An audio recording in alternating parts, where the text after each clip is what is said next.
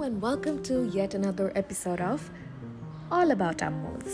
আমি Serzina Chileshlam, আবার একটা Cap Report.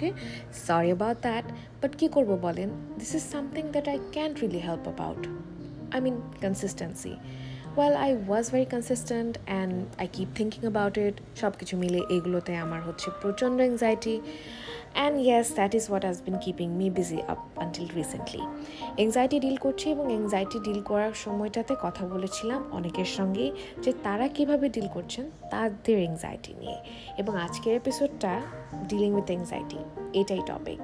আপনার কাছ থেকে জানতে চাই আপনি কিভাবে ডিল করেন আপনার anxious মোমেন্টসগুলোকে। আমার তো আস্তে আস্তে বিল্ড আপ হচ্ছিল এবং হতে হতে হতে একটা টাইমে গিয়ে মেল্টডাউন হলো। অনেক কিছু করে কিছুটা স্টেবল পজিশনে আমি এনেছি আলহামদুলিল্লাহ, এবং আমি definitely working on it more. তো আপনার কাছে জানতে চাইবো, জানানোর জন্য আপনি চলে যাবেন আমার ইনস্টাগ্রাম অ্যাকাউন্টে, which is only SARS is real.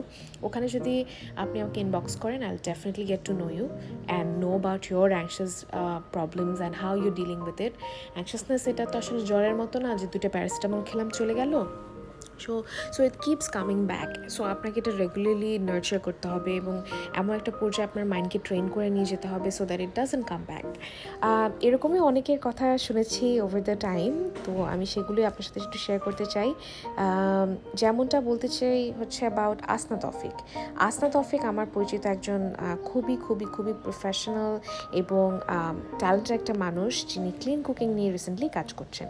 তো আসনাপ্পা আমাকে যেটা বললেন যে উনি anxiety issues নিয়ে স্ট্রাগল করেছেন। তো উনি যেটা করেছেন, অনেক কিছু ট্রাই করার পরে ডিসাইড করেছেন যে নিজেকে সময় দেওয়াটাই সবচেয়ে বেশি ইম্পর্ট্যান্ট, আর তাই প্রতিদিন সকালে 1 ঘন্টা করে হলেও তিনি নিজের জন্য রাখেন। সেটা ওয়ার্কআউট করে, মেডিটেট করে, নিজের সাথে একটু একলা সময় কাটিয়ে, কিংবা পুরো দিনটা কেমন হতে পারে সেটা প্ল্যান করে, জার্নাল লিখে, এইভাবে করে উনি ওনার সময়টা ব্যয় করেন।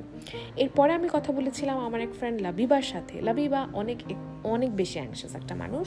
আমরা যখন ওর বাসায় যাই আমাদেরই অ্যাংশাস লাগতে থাকে বা আমাদের স্ট্রেস হতে থাকে যে লাবিবা এত ছটফট করছে কেন।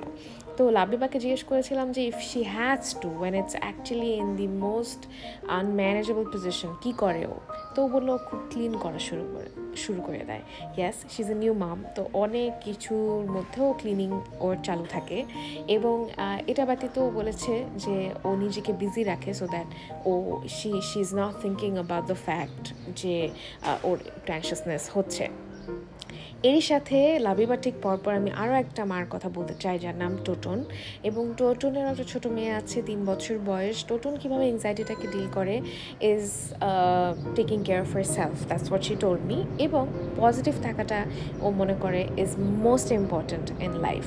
তো এর সাথে এই যে যখন আমার বাসার উপর দিয়ে প্লেন যাচ্ছে বা নিচে ধরেন যখন সবাই খেলাধুলা করছে, ন্যাচারালি আমি যখন রেকর্ড করতে বসি I make sure that the sound is crisp, the sound is crystal clear.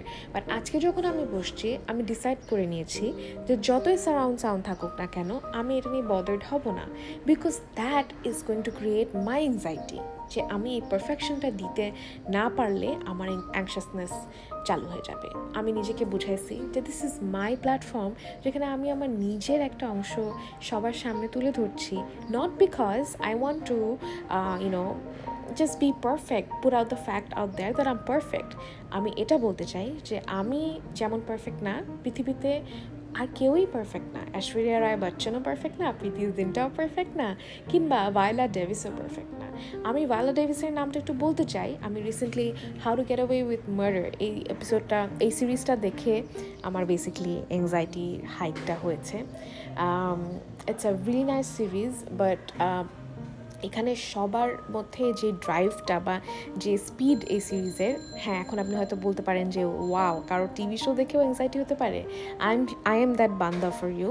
আমার এটা হয়েছে, কিন্তু আমাকে এই অ্যাক্ট্রেসটা অনেক বেশি মানে পাওয়ার দিয়েছে যে টু থিঙ্ক, যেটার কারণে আমার এই অ্যাংশাসনেসটা হয়েছে যে if you are good at what you do, তাহলে আসলে আপনাকে কেউ কিছু থামাতে পারবে না। I was like that, I give out that energy while I was a performer. So আমি আমার হঠাৎ করে আমার মধ্যে আবার বিষয়টা আমাকে ধাক্কা দিল যে what's wrong with you, why aren't you performing yet again. তখন আসলে আমি অনেক কিছুই করেছি, বেবি বেবি স্টেপস নিয়েছি to do a lot of things which I will share with you once they are completed. I just want to jinx them. তো yeah, that's more less about me for now. তো আমি এখন যেটা বলতে চাই সেটা হচ্ছে যে আমি অ্যাংশাসনেসকে থামাতে পারবো না, তবে অ্যাংশাসনেসকে অ্যাড্রেস করে এটাকে বাড়ানোরও কোনো আমি মানে দেখি না। So you have to take it easy, be chilled, drink lot of water and try to do things that comfort you. আপনি যদি মনে করেন কিছু আপনাকে বদার করছে, একটা থিওরি আছে over doing the same thing over and over again to make it a habit. এটা করা থেকে পরে আপনাকে মেন্টালি জিনিসটা ইম্প্যাক্ট করবে, এখন হয়তো করবে না। তো আপনি যেভাবে মনে করেন আপনার সিচুয়েশানটা ভালো হতে পারে আপনি ডিল করুন সেভাবে। এক একটা মানুষ এক একভাবে অ্যাংজাইটি ডিল করে। তো whichever is best for you is going to be best for you. And on that very note আমি আজকে সেরজিনা বিদায় নিতে চাই। একটা ছোট্ট অ্যাংশাস মোমেন্টে যে গানটা শুনি সেই গানটা গেতে গেতে বিদায় নিতে চাই। একি মায়ার জালে জড়ালে তুমি, পারি না